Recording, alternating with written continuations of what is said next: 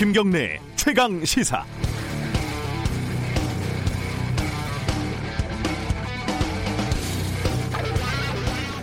세상에는 돌아오지 않는 것이 네 가지가 있다고 합니다. 입 밖에 낸 말, 공중에 쏜 화살, 지나간 인생, 그리고 놓쳐버린 기회.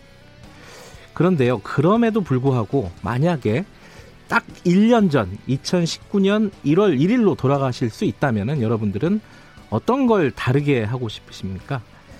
어, 예컨대 뭐 김정은 위원장 같은 경우는 하노이에서 합의문에 사인을 할지도 모르고요.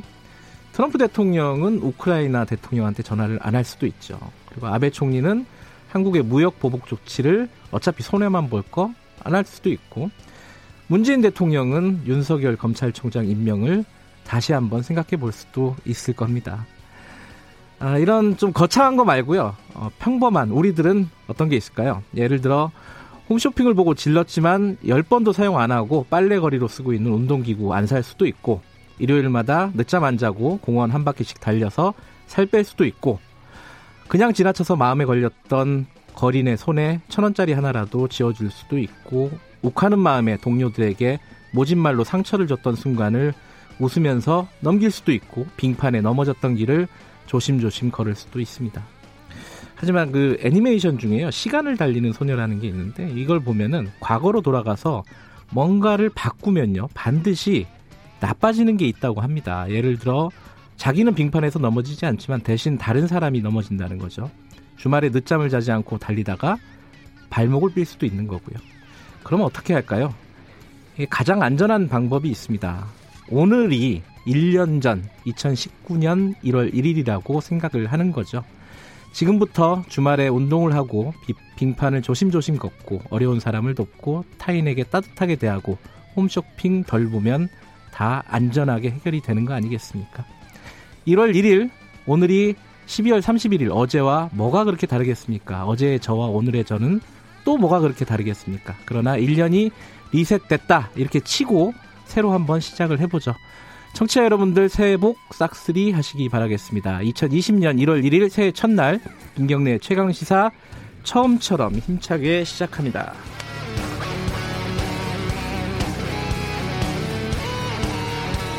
네, 김경래 최강 시사는 유튜브 라이브로도 함께 하실 수 있습니다. 샵 9730으로 문자 보내주시면은 저희들이 공유하겠습니다. 짧은 문자는 50원, 긴 문자는 100원입니다. 스마트폰 애플리케이션 콩, 유튜브 댓글 이런 거 이용하시면은 무료로 참여하실 수 있습니다.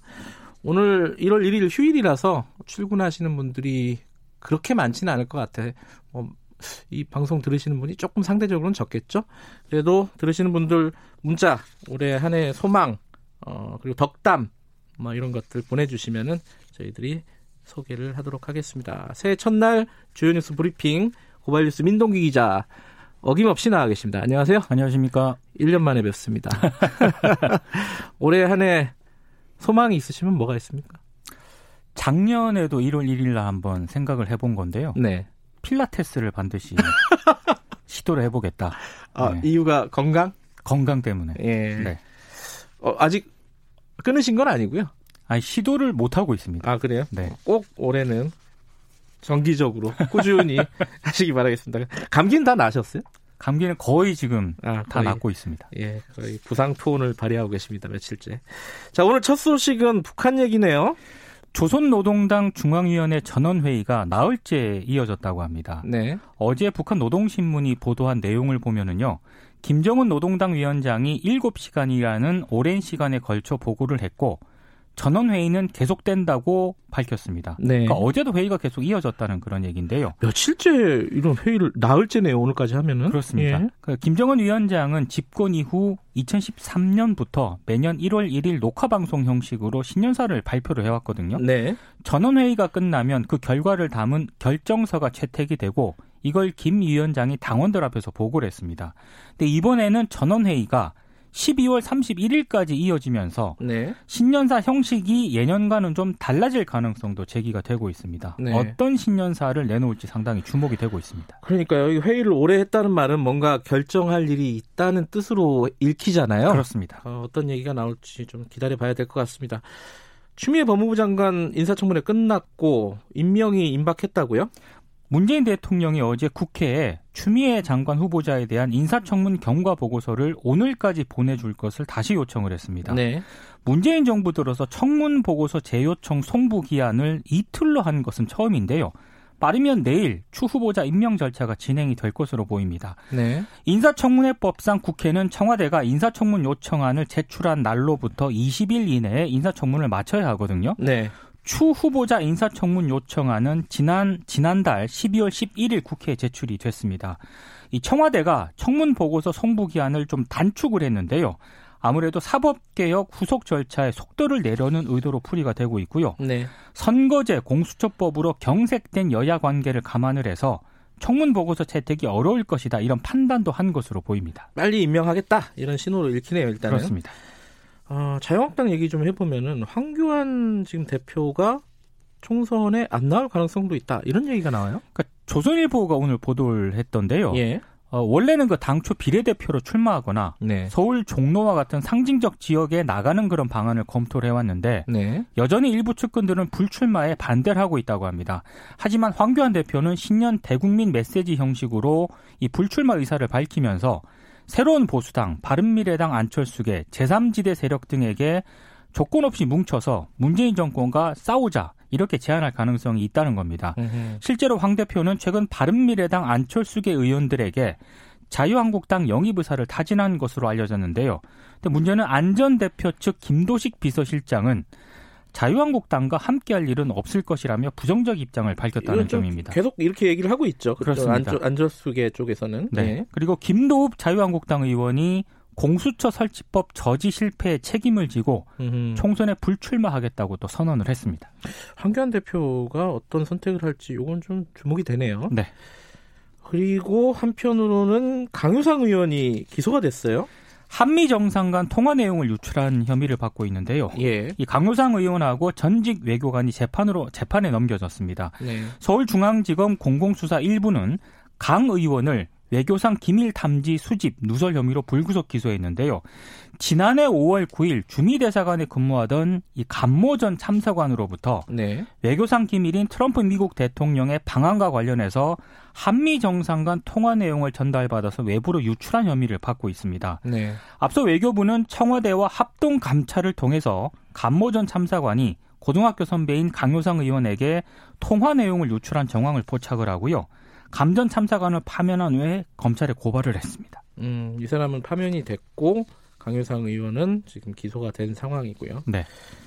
어제 이제 제일 큰 뉴스 중에 하나는 조국 장관이 기소가 됐습니다. 무려 지금 얼마나 수사를 한 거죠? 126일 동안 네. 수사를 했거든요. 일단 뇌물수수 등의 혐의로 조국 전 장관을 재판에 넘겼습니다. 그리고 정경심 동양대 교수, 노환중 부산의료원장도 각각 불구속 기소를 했는데요. 검찰이 국회 법사위 주광덕 자유한국당 의원에게 제출한 공소장을 보면은요. 노환중 그 원장이 조국 전 장관 딸에게 준 장학금 600만 원을 예. 검찰은 뇌물로 판단을 했습니다. 그리고 조국 전 장관 부부가 미국 조지 워싱턴 대에 재학 중이던 아들의 온라인 시험 문제를 대신 풀어줘서 이 조지 워싱턴 대학의 성적 사정 업무를 방해했다고 판단을 했습니다. 그리고 청와대 민정수석실에서 조국 전 장관과 함께 일했던 최강욱 공직기강 비서관도 네. 조국 전 장관 아들의 허위 인턴 인턴 증명서 발급에 관여한 것으로 검찰이 판단을 했는데요. 이 정경심 교수가 2017년 10월 법무법인 청맥 소속 변호사였던 최광욱 비서관에게 인턴 활동을 한 것처럼 확인서를 써달 예, 작성해 달라고 이메일로 부탁을 했고 네. 최 비서관이 이 날인했다는 겁니다. 예. 관련해서 최 비서관은 검찰 출석 요청을 거부를 하고 서면으로 실제 조국 전 장관 아들이 인턴 활동을 했다는 입장을 밝혔습니다. 예, 그 정영심 교수는 지금 구속 기소돼 있는 상태고요. 그래서 네. 어, 혐의가 11개, 뭐 세부적으로 나누면 더 늘어날 수도 있는데 그렇습니다. 이 수사에 대한 입장이 일단은 뭐 청와대도 얘기를 하고 어, 어떤 반응이 나왔죠 청와대에서는? 검찰 수사 결과에 대해서 온 네. 나라와 대통령의 인사권을 흔들고도 너무나 옹색한 결과가 나왔다고 비판을 했습니다. 검찰 수사 결과를 태산명동의 서일필이라는 고사성어에 빗대기도 했는데요. 네. 윤도한 청와대 국민소통수석은 국민의 이 신뢰를 잃게 만든 수사라면서 수사 의도마저 의심된다고 강하게 비난을 했습니다. 네. 근데 법조계 일각에서도 서울중앙지검 특수부가 넉 달간 총은 총동원이 돼서 찾은 혐의로 보기에는 다소 미진한 결과다 이런 평가를 음. 내리기도 하고 있는데요. 네. 조국 전 장관 변호인단도 입시 비리 사모펀드 관련 기소 내용은 검찰의 추측과 의심에 기초한 일방적 주장이라고 반박을 했습니다. 뭐 상상에 기초한 기소다. 그렇습니다. 이게 이제 변호인 측의 입장이고 청와대 입장은 태산, 명동, 서일필 이렇게 정리를 할 수 있을 것 같고요. 그렇습니다. 이건 뭐 재판을 기다려 봐야겠어요. 그죠? 네. 아, 다음 소식은 송병기 부시장 지금 한참 뭐랄까 논란의 대상이 되고 있는 인물인데 구속영장이 기각이 됐습니다. 청와대 선거 개입 의혹을 받고 있는데요. 네. 그 핵심 인사인 송병기 울산시 경제부시장에 대한 검찰의 구속영장이 기각이 됐습니다. 네. 명재곤 서울중앙지법 영장전담 부장 판사는 현 단계에서 구속의 사유와 필요성, 상당성이 충분히 소명됐다고 보기 어렵다고 밝혔는데요. 네. 그러니까 간단하게 정, 검찰의 증거가 좀 부족하다 이렇게 판단을 한 것 같습니다. 송 부시장은 2018년 6.13 지방선거 전에 송초로 울산시장이 당선되도록 청와대 행정관 등과 공모를 해서 선거에 불법 개입한 혐의를 받고 있는데요. 네. 구속영장이 기각이 되면서 송 부시장 신병을 확보해서 이 수사의 속도를 내려던 검찰 계획에 좀 제동이 걸리게 됐습니다. 어, 새해 첫날인데 좋은 소식은 없는 것 같네요. 제가 좀 찾아봤는데 뉴스가 없어가지고요. 송구스럽습니다. 안타깝습니다. 마지막 소식 하나 정리해 주시죠. 그 지난해 9월 수업 도중에 일제 그 강제 위안부는 매춘의 일종이다라는 발언을 해서 좀 공분을 샀던 유석춘 연세대 네. 사회학교 교수 있지 않습니까? 네. 3월에 새 학기에도 연세대에서 강의를 이어간다고 합니다. 연세대 학교본부가 밝힌 내용은 성 관련 문제가 불거졌을 경우 피해자와 가해자의 분리가 원칙인데 이 과목을 수강하는 학생들이 유석준 교수의 성폭력 피해자가 아니고 그리고 징계 결과도 확정되지 않아서 강의 개설을 막을 수 없다는 그런 입장인데요. 근데 사회학과 학생들이 크게 반발을 하고 있습니다. 네. 그러니까 학교본부가 유 교수에 대한 징계에 돌입하지 않아서 학생의 교육권을 침해하고 있다고 주장을 했고요. 네. 강의를 대체할 강사를 채용하라고 촉구를 했습니다. 근데 유석춘 교수가 2020년 1학기를 끝으로 정년 퇴직을 한다고 합니다. 아 그래요? 그렇습니다. 마지막 강의네요. 마지막 강의입니다. 예. 어 아까 그 조국 교수 어, 기소 내용은 3부에서 좀 어, 정리를 좀 해보겠습니다. 좀 네. 자세하게 좀 짚어볼 예정이고요. 어, 가시기 전에 문자 좀 몇 개 읽겠습니다. 오영찬 님이 새해 첫날도 출근 중입니다. 아, 출근하시네요. 여기 민동기 기자도 출근하셨습니다. 새해엔 더욱 건강하시고 대박 나는 한 해가 되길 소망해 봅니다. 예, 청취자분들에게 드리는 말씀인 것 같습니다. 1152 쓰시는 분이 어, 2020 한 해가 밝았네요. 어렸을 때는 2020이 엄청 멀어 보였는데, 그렇죠. 2020년에는 다 날아다닐 줄 알았죠. 그죠? SF 영화 뭐 예, 그런 자동차가 날아다닐 줄 알았는데 그렇진 않네요. 바둑은 이기는데 AI가 올 한해도 저와 가족들 모두 건강하고 모든 일이 잘 되길 바랍니다. 0622님은 김경래 최강시사 올해도 화이팅 합시다. 저도 첫 출근길 출근하시는 분이 그래도 꽤 많네요. 차가 안 막혀서 좋네요. 그렇죠. 저도 올 때 차가 안 막히더라고요. 올 한해 이렇게 뻥 뚫렸으면 좋겠습니다. 자, 민동기 기자 오늘 올 한 해도 잘 부탁드리겠습니다. 새해 복 많이 받으십시오. 예, 새해 복 많이 받으세요. 고발뉴스 민동기 기자였습니다. 김경래 최강 시사 듣고 계신 지금 시각은 7시 39분 향해 가고 있습니다. 새해 첫날 전해드리는 날씨 정보입니다. 조금 전인 7시 31분에 독도에서 새해 첫 해가 떠올랐습니다. 지금 강원도와 경상도 등 동쪽 지역은 하늘이 맑아서 해돋이를 선명하게 감상할 수 있었지만 서쪽 지역은 구름이 많이 껴 있어서 전라도와 제주도는 낮은 구름 사이로 해돋이를 볼 수 있었습니다. 서울 등 중서부 지역은 오전까지 흐린 가운데 산발적으로 눈이 날리는 곳이 있겠습니다. 현재 기온은 서울이 영하 4.5도, 부산 부산 영하 2.5도 등으로 어제보다는 높지만 그래도 대부분 지방이 영하권인데요. 낮부터는 추위가 누그러지면서 서울 3도, 대전, 대구, 광주 6도, 제주 8도 등으로 어제보다 5도에서 8도 정도 높겠습니다. 내일은 오늘보다 기온이 조금 더 오르겠고 하늘에는 가끔 구름이 많이 낄 전망입니다. 현재 서울의 기온은 영하 4.5도입니다. 날씨 정보 송소진입니다. 이어서 이 시각 교통 상황을 KBS 교통정보센터 김민희 씨가 전해드립니다. 네, 해돋이를 보러 많은 분들이 동해안 쪽으로 이동했는데요. 길었던 정체는 꾸준히 풀려가고 있습니다. 다만 강원 영동 지역 곳곳에서 눈이 내리고 있으니까요. 교통 안전에는 각별히 유의하셔야겠습니다. 영동고속도로 강릉 쪽으로는 이제 면원에서 봉평터널 사이와 또 진부에서 대관령 사이로 더딘 흐름 이어지고 있고요. 서울 양양고속도로 양양 쪽으로는 먼저 홍천 휴게소에서 내촌 부근까지 12km 구간에서 속도 많이 떨어져 있습니다. 더 가서는 인제 부근에서 속도 줄여 지납니다. 청주 영덕고속도로는 영덕 쪽으로 이제 영덕 부근에서만 짧게 더딘 흐름 남아 있고요. 부산 외곽고속도로 기장 쪽으로는 기장철마에서 기장분기점까지 6km 구간에서 정체입니다. KBS 교통정보센터였습니다.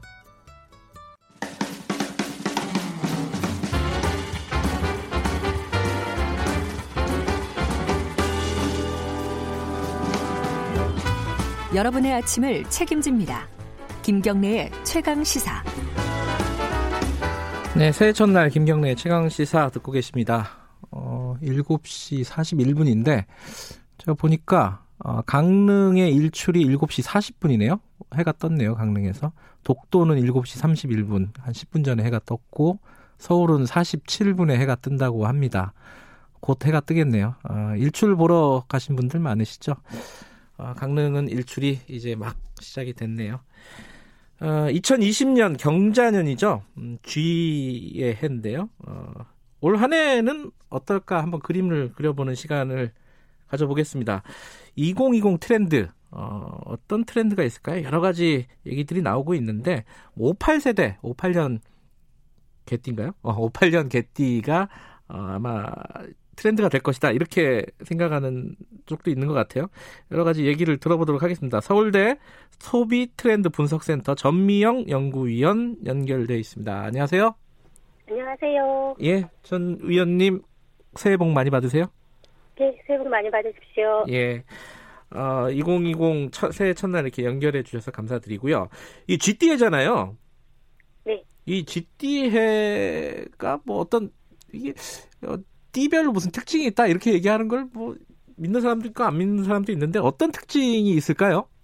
네, GB, GT는 12간주의 첫 번째입니다. 이게 띠가 순환을 하다 보니까 사람들이 잘 모르시는데요. 자축인묘 이거잖아요. 그죠? 맞습니다. 예. 첫 번째 동물이 쥐입니다. 그런데 예. 왜첫 번째 동물이 쥐인지 또 아시는 분이 계시고 모르시는 분도 계세요. 왜 그래요? 제가 간, 간단하게 설명을 좀 드리면은요. 네. 하늘의 대왕이 12동물에게 내기를 걸었습니다. 네. 어, 달리기 해서 1등 하면은 첫 번째 자리 줄게 이렇게 이제 내기를 걸었는데 네. 소가 1등을 하고 있었대요. 아. 그런데 쥐가 소 등에 찰싹 달라붙어 있다가 네. 단순선이 다가왔을 때 점프를 해가지고 1등을 했답니다. 어, 굉장히 영리하고 똑똑한 동물이죠. 어, 좀 약삭 빠른 거 아니에요, 이거 너무? 네, 약삭 빠르기도 하지만 네. 자신의 신체적인 약점에 그렇게 굴복하지 않고 음. 기질을 가지고 1등을 좀 당당하게 차지했다는 점에서는 의미가 좀 있는 것 같고요. 예. 어, 또 이 쥐가 번식력이 강한 동물로 알려져 있습니다. 그 예전에 뭐 쥐잡기 갈색... 운동 같은 것도 했잖아요, 그죠? 네, 예. 맞습니다. 뭐 굉장히 그 위기 상황에서도 극복을 잘한다 이렇게 알려져 있는데 네. 어, 갈색쥐 같은 경우에는 바다에서 이틀 이상을 헤엄을 칠 수가 있다. 아 진짜요? 예, 저도 이 재밌더라고요. 또 암컷 한 마리가 6개월에 200마리까지 새끼를 낳을 수 있다고 해서 번식력이 뛰어나다 이런 의미도 가지고 있습니다. 어허. 야. 그래서 뭐 쥐가 번식력이 네. 강하다. 그건 알, 알겠는데 그걸 또 좋게 해석할 수도 있는 거네요. 쥐가 번식력이 강하면 우리한테는 안 좋은 거잖아요, 사실. 어, 그렇기도 하죠. 네. 뭐 쥐라는 동물에게 감정이입을 해보면 네. 어, 굉장히 또 이렇게 생존력이 강하고 위기 네. 상황에 극복하고 대처하는 능력이 있다. 이렇게 또 감정이입을 할 수 있겠습니다. 알겠습니다. 올해를 관통할 우리 사회 키워드 요거를 마이티 마우스라고 정하셨다고 들었어요. 이게 무슨 뜻이고 이 이유가 뭔지 좀 설명을 해주세요. 네, 우리 뭐 쥐하면은 여러 가지 떠오르는 뭐 애니메이션 있습니다. 근데 그 중에 저희가 마이티 마우스를 선정을 했는데요. 네. 아마 이 애니메이션 기억하시는 분들이 아마 많지는 않으실 것 같아요. 네. 1960년대와 어, 80년대에 뭐 미국에서 방송된 TV 시리즈입니다. 아, 미키 마우스랑 어, 다른 거예요, 이거는? 예, 아. 다릅니다. 음. mighty가 힘센이라는 뜻이라서 약간 영웅기, 슈퍼 슈퍼맨 같은 쥐 이런 아. 어떤 TV 시리즈가 있었고요. 예. 90년대에서는 한국 TV에서도 방영이 된 적이 있다고 해요. 예. 어, 내용을 살펴보시면 이 조그마한 생쥐가 빨간색 망토를 막 두르고 다니면서 음. 어, 나쁜 늑대가 착한 양을 혼내주면 어, 막 괴롭히면 혼내준다 이런 어떤 영웅 스토리입니다. 예. 저희가 2020년에 어, 우리 사회에 영웅이 좀 필요하지 않을까 이렇게 해서 음. Mighty Mice를 가지, Mouse를 가지고 왔는데 네. 원래 제목은 Mighty Mouse 힘센 쥐 한 마리고요. 예. 어, 저희는 이제 키워드를 10개씩 발표를 하다 보니까 예. 10개를 맞추려고 쥐의 복수형 Mice를 써서 Mighty Mice 힘센 쥐들 이렇게 이름을 붙였는데 또 의미 있는 나름대로 괜찮습니다. 이제는 음. 한국 사회에 영웅이 한 명이 필요한 게 아니고요. 음흠. 굉장히 수많은 영웅들이 필요한데 그 영웅은 바로 우리들이다 이런 의미로 음. 복수를 좀 만들어봤습니다. 어, 뭐 구체적으로 뭐 아까 이게 키워드 10개를 정하셨다고 했잖아요. 네. 그죠? 다른 건 어떤 게 있어요? 이 Mighty Mice가 이제 세워보시면 10개의 키워드고요. 네. 이, 이것이 두 운을 맞춘 겁니다. 그 10개 키워드에 첫 글자, 첫 영어를 하나씩 하나씩 모으면 아하. 이 Mighty Mouse가 되는 이런 식으로 저희가 두 운을 정했습니다. 하나의 그런 어떤 표제어 같은 거죠. 예. 그, 그, 아, Mighty Mouse 그 한 글자씩을 다 따가지고 뭔가 이 키워드를 정하셨다 이거군요. 네, 맞습니다. 네, 이 10개를 다 설명을 해드릴 수는 없을 것 같고, 좀 눈에 띄는 게 multi 페르소나 이런 게 있어요. 이거 무슨 뜻이에요? 어렵네요, 단어가. 네. 이 첫 번째 M에 해당하는 키워드고요. 네. 조금 의미가 어렵게 느껴지실 것 같아요. 예. 페르소나라는 단어 자체가 사실 예. 우리가 쉽게 쓰는 단어는 아닙니다. 네. 정신 분석학 용어고요. 네. 뭐 칼 구스타프 융이라는 학자가 이 키워드를 설명을 잘했다고 하는데 네. 쉽게 말씀드리면 뭐 가면이라고 생각하시면 돼요. 아하. 우리가 다른 사람들 앞에서 내가 어떤 사람으로 보여지고 싶어 하는 가면들을 가지고 있죠. 예. 그 가면을 이 페르소나라고 부르자라고 이제 정의를 그 학자가 했었고요. 네. 심지어는 이런 정의까지 했습니다. 사람들 마음속에는 천 개쯤 페르소나가 있대요, 누구나. 천 개요? 가면을 아. 그렇죠.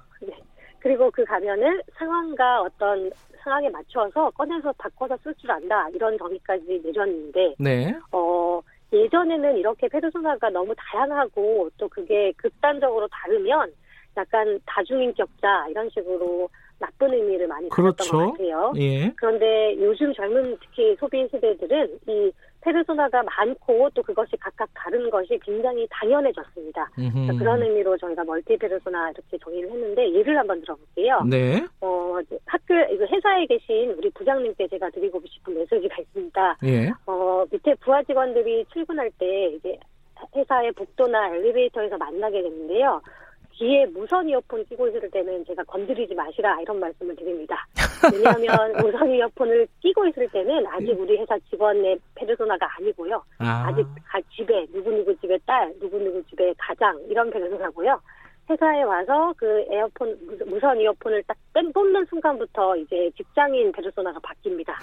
이렇게 하루에도 여러 번 페르소나를 음. 전신하고 싶은 그런 욕망들이 있어서 저희가 이런 멀티 페르소나라고 정의를 해봤습니다. 그런 다양한 어떤 정체성들을 서로 존중하자 이런 뜻으로 해석하면 되겠네요, 그죠? 예, 예, 맞습니다. 네.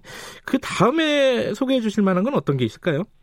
예, 두 번째로 제가 소개해드리고 싶은 키워드는 요즘 20대와 30대들이 가장 예민하게 반응하는 단어죠. 공정성입니다. 예. 어, 한때는 저희 키워드 중에 소확행 이런 키워드도 인기가 참 좋았고요. 네. 또 위로라는 키워드도 젊은 친구들 사이에서 인기가 많았는데 요즘은 단연 공정이라는 키워드에 음. 굉장히 반응을 어, 강하게 하기 시작했어요. 네. 아마 사회적인 여러 이슈가 터지고 또 이제 시장에서도 기업들이 공정하게 플레이를 하느냐 하지 않느냐 이런 것들을 보면서 네. 어, 여러 가지 반응을 어, 보이기 시작했습니다. 예. 어, 예를 들면은 회사에서 우리 요즘 한국의 몇 개 몇몇 주 회사들이 어, 직급 체계가 있지만 직급 체계를 부르지 않는 이제 변화를 시도하고 있어요. 네. 과장님, 대리님, 사장님 이런, 이런 직함이 있지만 이런 것들은 명함에다만 쓰고요. 음흠. 서로 서로 이렇게 호칭을 부를 때는 어, 공통된 단어였습니다. 뭐 매니저님이라고 부르는 회사도 있고 프로님, 음. 네. 어, 파트너님, 전 직원이 그렇게 불러요. 네. 그러니까 필요하지 않은 상황에서는 이런 어떤 위계를 뭐 표현하지 말자, 조금 더 공정하게 우리가 대우를 하자. 음. 저 사람이 직급이 높다고 해서 조금 불필요한 어떤 어, 위계는 갖지 않자 이런 움직임들이 좀 있고요. 네. 또또 또 다른 또 변화로는 최근에 한국의 회사들이 자율좌석제를 이제 선택하는 회사들이 늘었어요. 네. 그러니까 자리로 차별하지 말자는 겁니다. 왜 회사 임원님들은 어, 회사의 높은데 view 좋은데, 그러니까 풍경이 좋은데 위치를 하고 있고 자리를, 어, 우리 신입들은 복도에 사람들 왔다 갔다 하는데 자리를 두느냐, 그러니까 그런 것들은 공정하지 않다, 이제 이런 생각이 있어서, 어, 출근했을 때 좀 선착순으로 앉거나, 아니면 제비뽑기를 해서 좋은 자리를 차지할 수 있게 하는 그런 네. 여러 가지 측면에서 공정이라는 화두가 또 실생활에서 나타나기 시작했습니다. 공정은 아까 Mighty Mouse의 한 글자를 따면 어떤 거예요? 이거는 공정은? 어, 이 공정이라는 키워드는 아마 어, 세, 두 번째, 세 번째, 아, 저, 예, 잠시만요. 제가 좀 확인해 보겠습니다. 어, 세 번째 키워드입니다. 아, 그래요? 세 번째, Mighty G에 해당합니다. Goodness and Fairness. 아, 그렇군요. 아, 저는 justice J, J가 없는데. 이게, 아, Goodness and Fairness. 아하, 그렇군요. 요즘은 진짜 그 직장에서 아무개님, 아무개님 이렇게 직, 직책을 빼고 부르는 경우들이 되게 많더라고요. 그게 아마 트렌드가 될 것 같습니다. 그죠? 네. 다음으로 58세대도 얘기를 하셨는데 이게 58년 개띠가 키워드로 선정을 하신 이유가 뭐예요?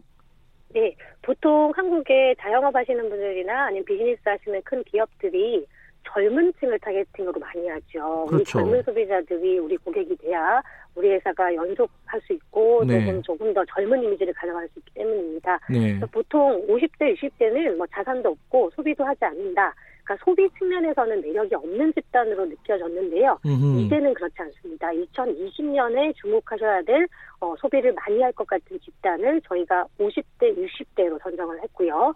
네, 이름을 어떻게 지을까? 뭐 실버 세대, 뭐 gray 세대 이렇게 많이 부르잖아요. 네. 그런데 그런 것들이 너무 좀 나이가 든 느낌을 주는 고정관념을 주는 의미가 있어서 저희가 그냥 심플하게 58년 개띠를 대표 페르소나로 선정을 해서 58세대 혹은 오팔이라는 보석이 있습니다.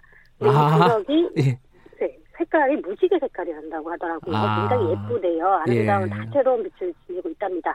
오팔세대를 뭐 gray, 실버 이렇게 단편적으로 묘사하지 말고 또 이 세대를 잘 보시면 어, 컴퓨터 도스 시절부터 스마트폰까지 아주 다채로운 변화를 모두 경험한 세대입니다.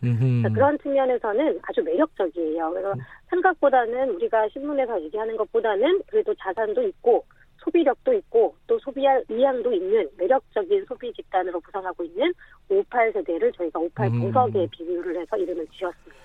58년 개띠면은 예순 우리 나이로 한 63살 정도 되네요. 그죠? 네, 맞습니다. 네. 어, 이 58년 개띠가 이렇게 항상 좀 유명해요. 왜 유명한지는 모르겠어요. 근데.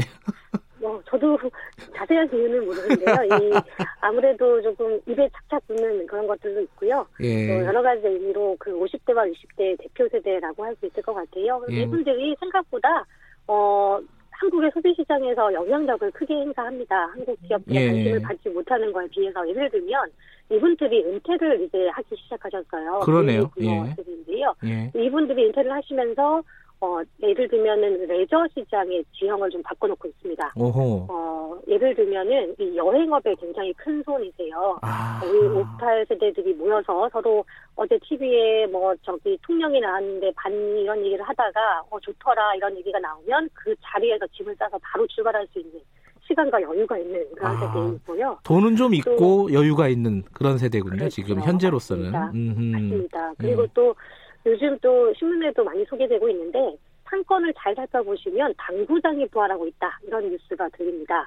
어, 사실 PC방이 밀려서 한때 여러 가지 이렇게 좀 시장이 작아졌던 시장인데요. 예. 최근에 이 58세대가 은퇴를 하시면서 이제 시간이 많아지시면서 이분들이 그 은퇴 전에는 골프를 자주 치셨다면 은퇴 후에는 골프를 빈도를 좀 줄이고 반면에 이렇게 이제 본인이 젊은 시절에 즐겼던 여가 활동인 당구장에 이제 찾아드는 그런 현상들도 보여요. 예. 그래서 레저에 굉장히 중요한 소비 시장이다 이렇게 또 판단하시는 분들도 계십니다. 58 예, 58년 개띠는 이제 베이비붐 세대이기도 하고 그죠? 그 인구도 꽤 많을 거예요, 그죠? 예, 예 맞습니다. 아, 이게 어떤 사업이나 이런 거 하실 계획이 있으신 분들은 요 58세대 50대, 60대를 주목을 해봐야 되겠다. 이렇게 생각을 하면 되겠네요, 일단은. 네, 아, 마지막으로 하나만 더 소개해 주시죠. 이게 여러 가지 키워드를 주셨는데, 업글 인간, 살롱 문화, 착한 소비. 이 중에 하나를 소개해 주신다면 어떤 게 있을까요? 네, 역시 업글인간이라는 다소 생소한 이게 무슨 단어예요? 업글인간? 네. 어. 어. 요즘 또 젊은 친구들이 많이 하죠. 줄임말입니다. 업그레이드를 줄여서 업글인간이라고 이름을 정해봤습니다. 음흠. 스스로를 이렇게 자기를 성장시키고 개발하는 것에 관심이 많은 요즘 젊은 세대들의 이야기인데요. 네. 확실히 요즘 친구들은 매일매일 작은 성취감을 통해서 내가 살아있구나, 내가 성장하고 있구나 이런 것들을 음. 느낍니다.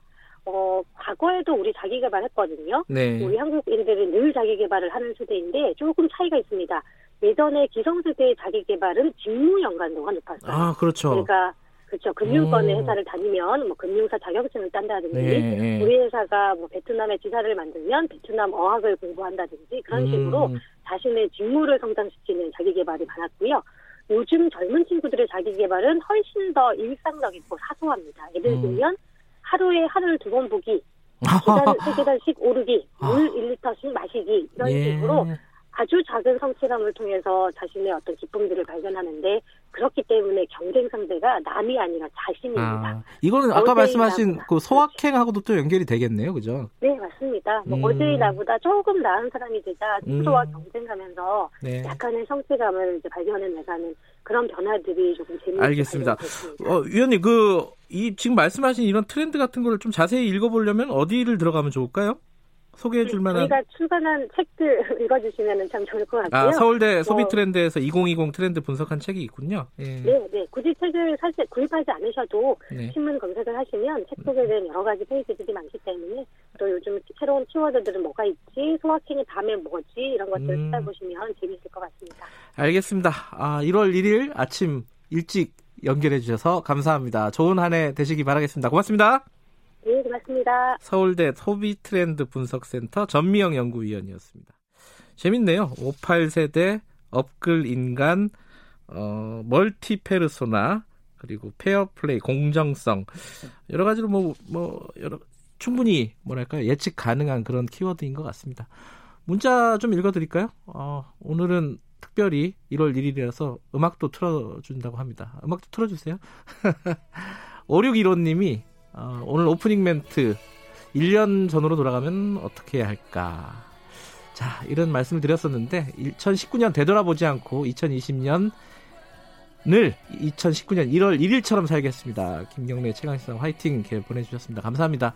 제작진들에게 힘이 될 것 같습니다. 2518님, 김경래 최강시사 애청자 여러분 새해 복 많이 받으시기 바랍니다. 이런 말씀 주셨고요. 지금 나가는 어, 음악은 아바의 Happy New Year라는 음악이라고 합니다. 자, 그리고 2814님, 올 한 해는 전 국민이 돈 많이 버는 해 되었으면 합니다. 이건 좀 쉽진 않죠. 전 국민이 돈을 많이 벌기는.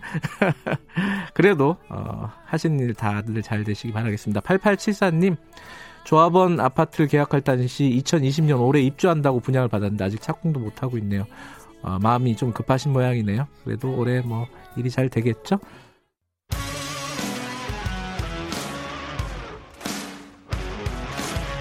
뉴스타파 기자 김경래 최강 시사.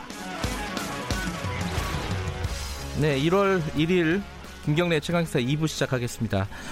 어, 2부에서는 공수처법 관련된 얘기를 먼저 좀 해보겠습니다. 어, 지난해에 공수처법이 우여곡절 끝에 통과가 됐습니다. 이게 사실은 어, 해방 이후 계속됐던 기소 독점주의, 검찰의 기소 독점주의가 깨진 굉장히 의미 있는 사건이죠.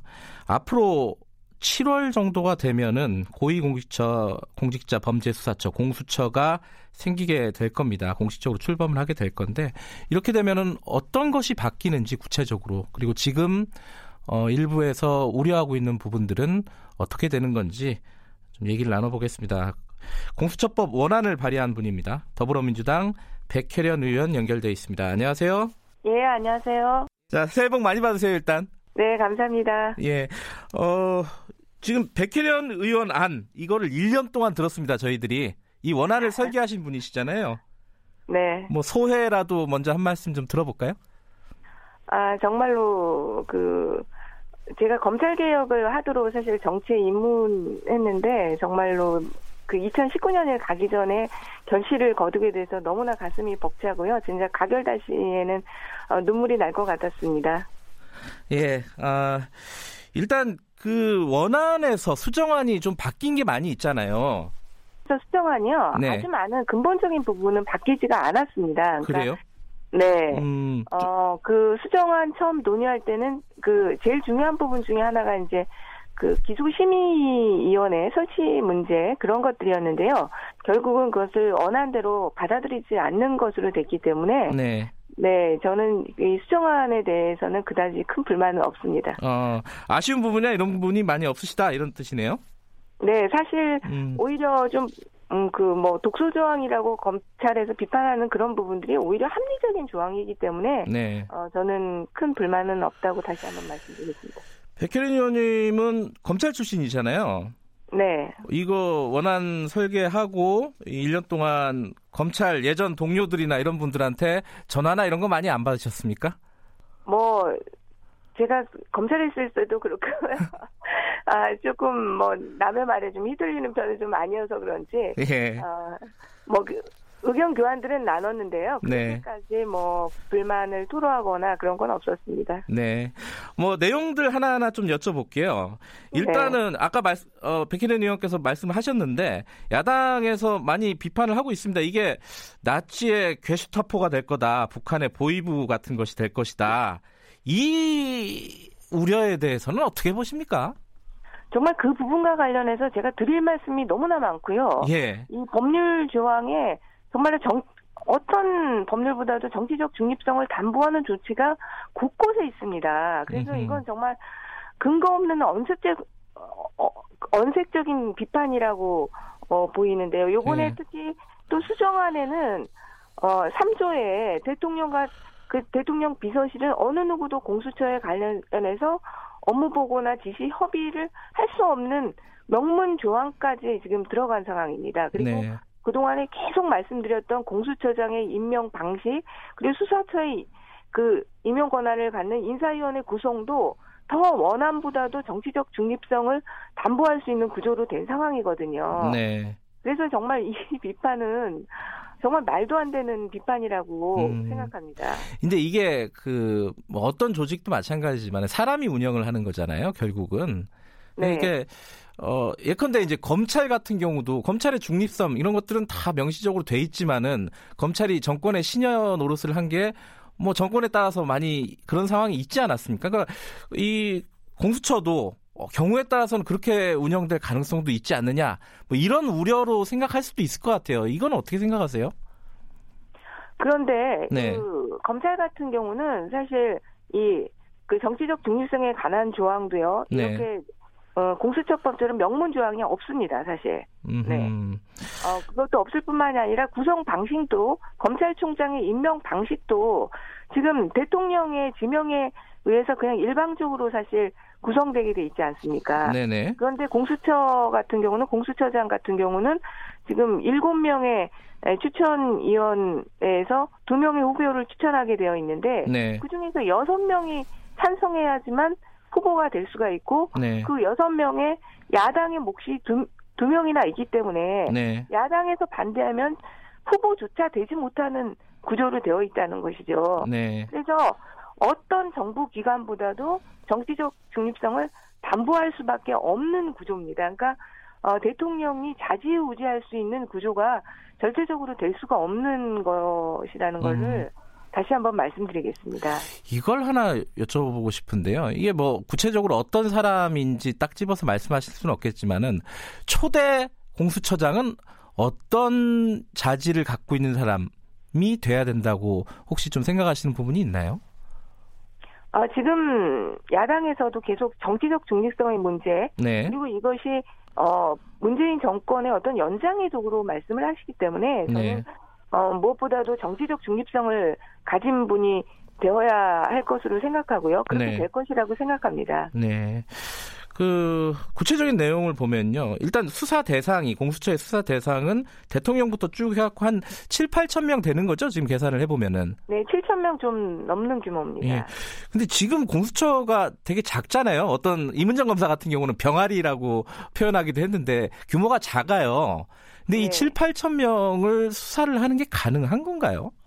아, 그렇기 때문에 네. 사실은 규모가 작습니다. 사실 네. 검, 전체 검사가 한 2,200명 되거든요. 네. 네, 그 중에서 25명이라는 건 지청 규모밖에 되지 않습니다. 그래서, 음.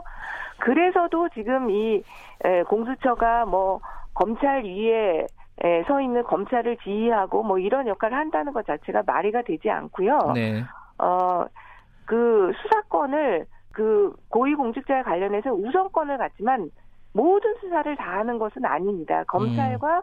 경찰도 할 수 있는 구조고요. 네. 그래서 수정안에서 검찰이 반발하는 그 통보 조항이 그래서 필요한 것입니다. 그래서 어, 처음부터 어, 공수처가 그런 수사가 이제 그 보고가 들어오면은요, 그것이 네. 공수처에서 수사하는 것이 맞는지 아니면 검찰이나 경찰에서 하는 것이 맞는 것인지 처음부터 어, 가르마를 타서 어, 서로 견제와 균형에 얼리어에서 수할 수 있게 하는 그런 시스템입니다.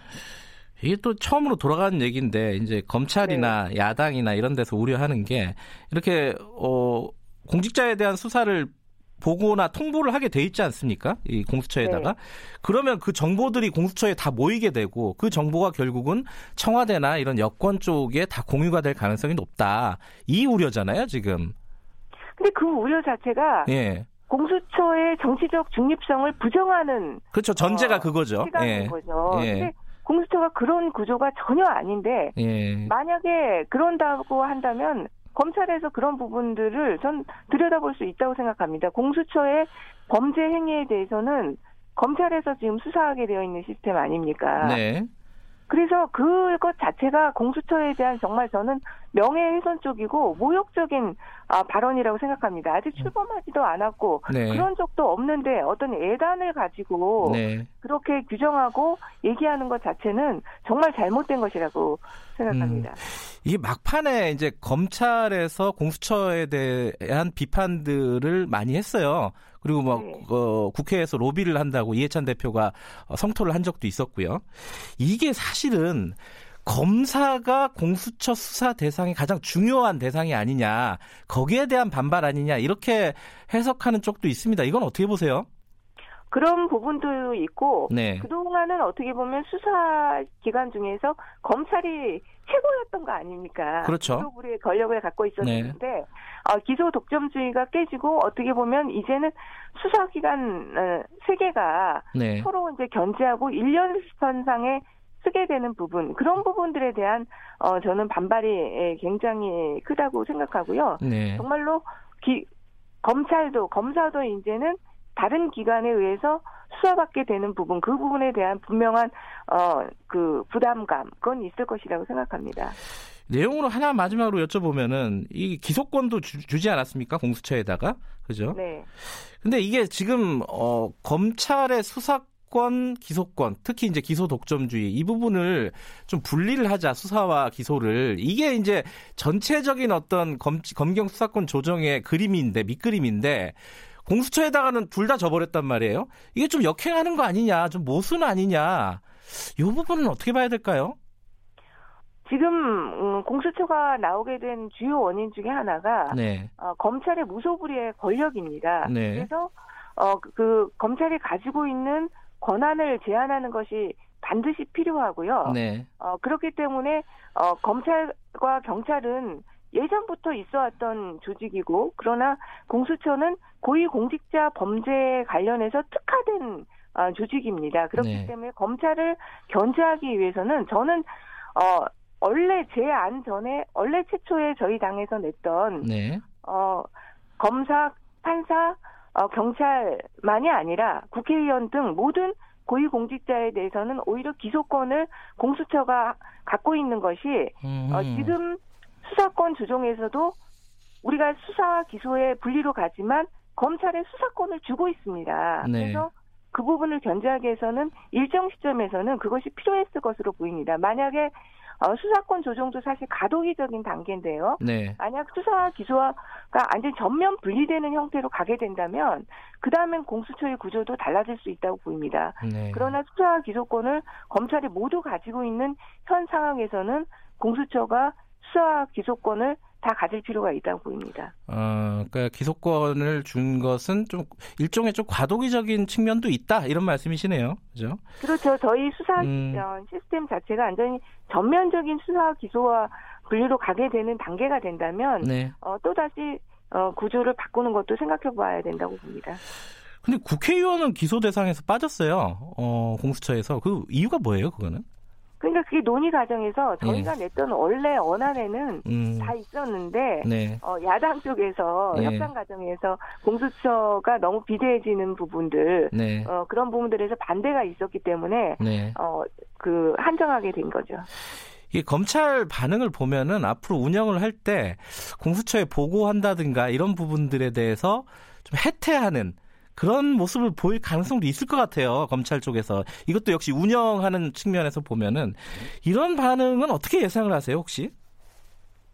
어, 그래도 검찰도 국가기관이기 네. 때문에 네. 그렇게 어, 법에서 그렇게 규정한 것을 어기지는 저는 않을 것이라고 생각하고 있습니다. 네. 어, 혹시 윤석열 검찰총장이 이번 뭐 공수처법 이런 거 검경 수사권 조정안 좀 있으면 이제 통과가 될 텐데 그런 거 관련해 가지고 입장이 지금 명확하게 나오진 않았습니다. 신년사에서도 어, 원론적인 입장만 나왔는데 혹시 뭐 사퇴하거나 뭐 이런 움직임이 예상이 되십니까? 어떻게 보세요? 글쎄요, 저는 뭐 그런 얘기들은 아직 못 들어봤고요. 네. 어, 어제 제가 사실 대검 기조 어, 어, 부장이랑 통화를 해봤는데 네. 어, 보니까 어쨌든 법률이 됐기 때문에 네. 검찰 입장에서는 그것을 존중하겠다 그런 입장이었습니다. 음. 아 그래서 어 뭐 그렇게 반발은 하지 않을 것으로 생각하고 있습니다. 알겠습니다. 아 1월 1일 새해 첫날 어, 최강시사에서 연결한 첫 번째 정치인이었습니다. 백혜련 의원님이 고맙습니다. 네, 아유, 의미가 있네요. 감사합니다. 고맙습니다. 새해 복 많이 받으세요. 네, 새해 복 많이 받으세요. 네, 더불어민주당 백혜련 의원이었습니다.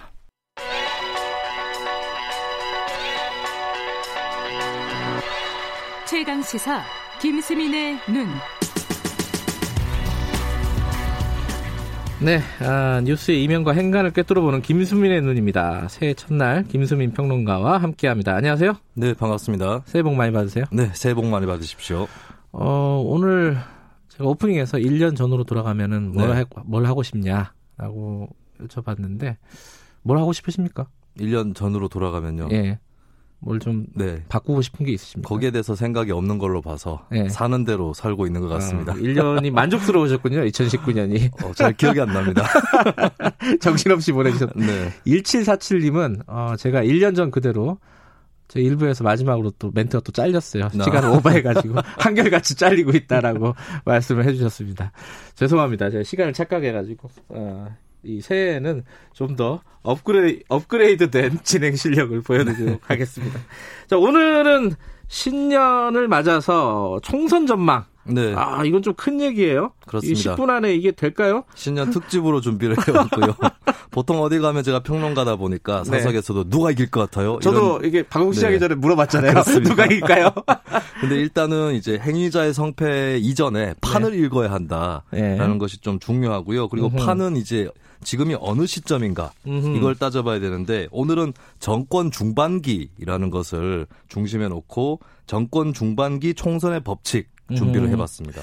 이게 이제 대통령 임기랑 국회 임기랑 달라가지고 네. 항상 이게 딱 중반기에 오는 경우가 흔치는 않잖아요, 그죠? 네, 그렇습니다. 근데 중반기는 그냥 어떤 여당한테 불리하다, 야당한테 유리하다 이런 어떤 편견이 있지 않습니까? 실제로 그런가요? 예, 반드시 그렇지는 않다고 보여지는데 예. 왜냐하면 이제 세 가지 총선 한번 살펴보겠습니다. 김영삼 예. 정부 4년 차 있었던 1996년 총선, 네. 김대중 정부 3년 차에 2000년 총선, 박근혜 정부 4년 차에 2016년 총선이 있는데 네. 여기는 야당이 이긴 선거도 있고 여당이 이긴 선거도 있고 여당하고 제1야당이 모두 이긴 선거도 있다. 세 가지 경우가 다 있습니다. 아, 흔히들 생각하듯이 one side 하지는 않네요. 네, 그렇습니다. 어, 여당이 어떻게 좀... 하느냐에 따라 다른 거죠. 음, 하나씩 보죠. 그럼 여당이 이긴 선거는 어디예요? 김영삼 정부 때죠. 1996년 총선입니다. 음흠. 신한국당 여당이 139석 과반은 안 되었지만 제1야당보다 60석 정도 더 차지를 아, 했고요. 차이가 많이 났군요. 예, 네. 그리고 여당 일부가 이미 자유민주연합이라고 하는 자민련? 예, 김종필 네. 총재 그 당으로 떨어져 나갔는데도 여당이 이렇게 승리를 했다는 겁니다. 네. 자민련 같은 경우는 충청, 대구, 강경 보수층에서 인기를 끌었고 반대로 신한국당 같은 경우는 전두환 노태우 씨를 당시에 김영삼 정권이 처벌을 했고 음흠. 이제 이회창, 박찬종, 홍준표 당시에 이 인기 정치인들 영입에 성공을 하면서 아하. 개혁 성향 유권자를 자극했던 측면이 있습니다. 아하. 한편 야당은 김대중 총재 국민회의하고 통합민주당 이렇게 분열되어서 아하. 수도권에서 패배하게 되죠. 어쨌든 어, 김영삼 정부 중반기에 펼쳐진 96년 총선은 여당이 어, 승리한 그런 그렇죠. 총선으로 기록이 돼 있고 네. 야당이 승리한 집권 중반기 총선은 어디예요? 바로 얼마 전에 가장 최근에 있었던 2016년 총선입니다. 박근혜 정부 4년 차. 그렇습니다. 예. 여기서도 더불어민주당, 국민의당 이렇게 야권이 분열을 했는데 그래서 많은 사람들이 새누리당이 낙승할 거다 예상을 했었죠. 음흠. 하지만 국민의당은 이제 호남이라든지 이쪽에서 표밭을 잠식하는 동시에 새누리당에서 실망해서 떨어져 나온 중도층 이쪽을 국민의당이 또 가져가는 측면이 있었습니다. 음흠. 그러다 보니까 더불어민주당 국민의당의 분열이 오히려 양쪽에 팽창을 낳게 되고 네. 새누리당이 제2당으로 내려앉는 그런 선거가 되고 말죠. 음흠. 그래서 여기서 보면은 분열이 있더라도 각각 표밭을 잘 뻗어 나가게 되면 예, 그것은 오히려 어, 승리의 원인이 될 수도 있다라고 음흠. 하는 것이었고 당시의 여당은 1996년도의 여당과는 달리 네. 좀 외연 확장이라든지 포용적인 정치라든지 음흠. 이런 이미지를 주지 못하면서 국민들을 좀 실망시켰던 그런 네. 선거였습니다. 야당이 이기거나 여당이 이긴 건 이해가 되는데 여당과 야당이 동시에 이긴 선거? 이건 뭐예요, 이거는? 네. 이걸 보면 이제 그 전에 제가 말씀드린 두 선거를 봐야 될 텐데 예? 이 1996년 총선, 2016년 총선 이 네. 선거도 승자는 둘 이상이었다는 것입니다. 아하. 1996년 총선은 여당만 이긴 게 아니라 제2야당 자민련까지 같이 이긴 선거였고요. 음흠. 2016년 총선도 제1야당만 이긴 게 아니라 제2야당까지 음흠. 여당한테 이긴 선거였습니다. 어, 정권 중반기에는 여당이 아무래도 좀 힘들기 때문에 네. 여당 혼자 이기면서 나머지 야당들이 다 지는 선거는 찾기가 힘들거든요. 아하. 그런 선거가 지난 2018년 지방선거였는데 그 선거는 사실 정권 초기에 있던 선거기 때문에 여당 네. 혼자 이기는 것이 가능했던 겁니다. 근데 이제 어이 여당하고 제1야당만 이기고 나머지 정당이 지는 네, 그런 선거가 바로 2000년 총선이었던 2000년 거죠. 2000년 총선이면은 그때 어, 김대중 정부 때네요. 네, 그죠? 그렇습니다. 음. 자, 어, 어떤 어떤 결과였죠? 결국은? 네, 그때도 여러 정당들이 도전을 했었는데요. 예. 김대중 정부 같은 경우는 당시 여당이 지금은 조금 지탄을 받고 있지만 네. 386 세대 젊은 피 수혈 이렇게 음. 가면서 당 외연을 확장을 했었습니다. 네. 또 제1야당인 한나라당 역시도 지지층이 굉장히 정권이 넘어간 상태에서 결집이 돼 있었고 네. 또 마찬가지로 그쪽에서도 새로운 피를 수혈한다 네. 해서 소장파 의원들이 등장을 하고 구정치를 상징하던 인물들을 공천해서 컷오프 시키는 네. 그런 또 극적인 장면도 연출을 했거든요. 반대로 제3당 쪽에 있었던 자유민주연합이나 민주국민당 이런 정당들은 좀 구정치 아. 인물에 기대고 있었고 또 지역 기반에 의존한다. 뭐 충청당이다, 영남당이다 이런 이미지를 주고 있었기 때문에 찌그러들었던 네. 겁니다. 네. 결국에는 민주당이 한 38% 의석을 갖고 왔고 한나라당이 44% 이렇게 양당 체제가 되면서 나머지 제3당들은 이제 참패를 하는 예, 그런 선거가 되고 말았죠. 자, 이렇게 여당이 이긴 선거도 있고 야당이 이긴 선거도 있고 아이러니하지만 여당과 야당이 동시에 이긴 선거도 있다. 네. 제 3세력이 찌그러들면서. 네, 그렇습니다. 이번 총선은 어떻게 될까? 일단은 여권에 불리한 어 그게 있어요. 일단 남북 관계가 잘 안 풀리고 있고요. 네. 그죠? 경제 상황 안 좋아요, 사실. 경제 상황은 모든 정권의 중반기에 국민들이 음. 많이 비판했었죠. 그리고 조국 사태 뭐 이런 것들도 네. 좀 영향을 줄 것 같기도 하고 어, 어쨌든 그렇습니다. 전반적으로 여권한테 유리한 지형은 크게 없는 것 같아요. 물론 네. 청와대 지지율은 크게 떨어지지 않고 있지만요. 지금 예. 정권 중반기 치고는 선방하고 있는 편이고요. 자, 그럼 올해 총선은 어떻게 될까? 예. 현재 여론조사 추이를 보면은 일단 예. 제3당 지지율이 낮게 나오는 편이거든요. 어허. 그래서 이 스코어로만 보면은 2000년 총선처럼 네. 여당과 제1야당 양당 체제로 복구되지 않겠느냐. 음. 이것이 가장 이제 좀 높은 확률의 전망인 것 같습니다. 네. 하지만 그때하고는 하나 다른 것은 그때는 이제 제1야당이 그래도 더 클 때였고 네. 이번에는 여당의 지지율이 조금 더 높은 그런 상황이라서 제1당은 2000년하고 좀 바꿔서 여야가 바뀌어서 나올 가능성이 있겠고요. 네. 이 시나리오 제가 지금 말씀드린 2008년 아 2000년 총선 네. 어, 시나리오가 깨지려면 제3지대라든지 제3당이 부상을 해야 가능할 것 같습니다. 음흠. 그리고 또 요번에 하나 변수는 선거법이잖아요, 사실. 네. 선거법이 완전히 바뀌어 가지고, 그거에 어떻게 어, 각 정당들이 전략을 짜느냐, 네. 비례 정당 같은 것들을 그렇습니다. 어떻게 만드느냐, 뭐 이런 부분에 따라서 또 달라질 것 같기는 합니다. 자, 어, 좀 더 봐야겠지만은 어찌 됐든 어, 각 당에게 좀 이렇게 하면 이길 수 있다. 뭐 네. 뭐 이런 전략들을 간단하게나마 언급하고 마무리할까요?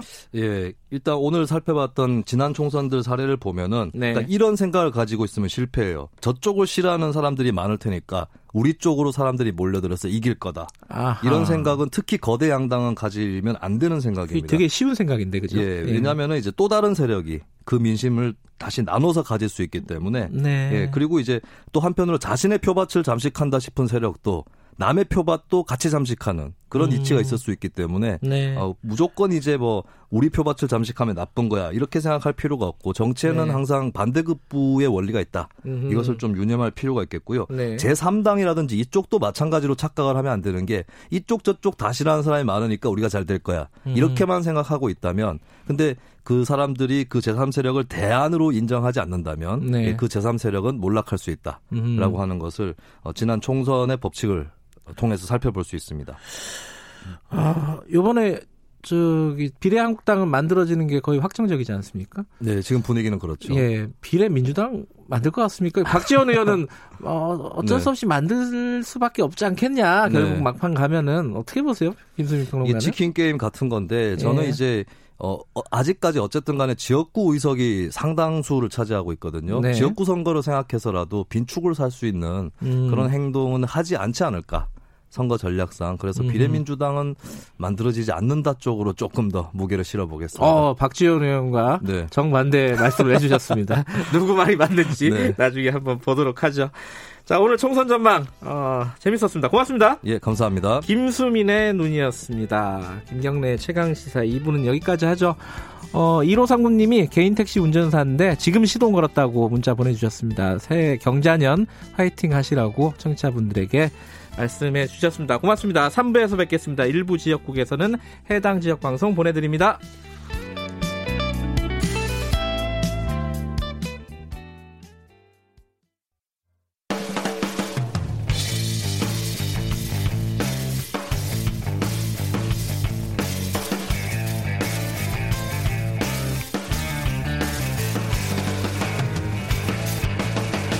김경래의 최강 시사.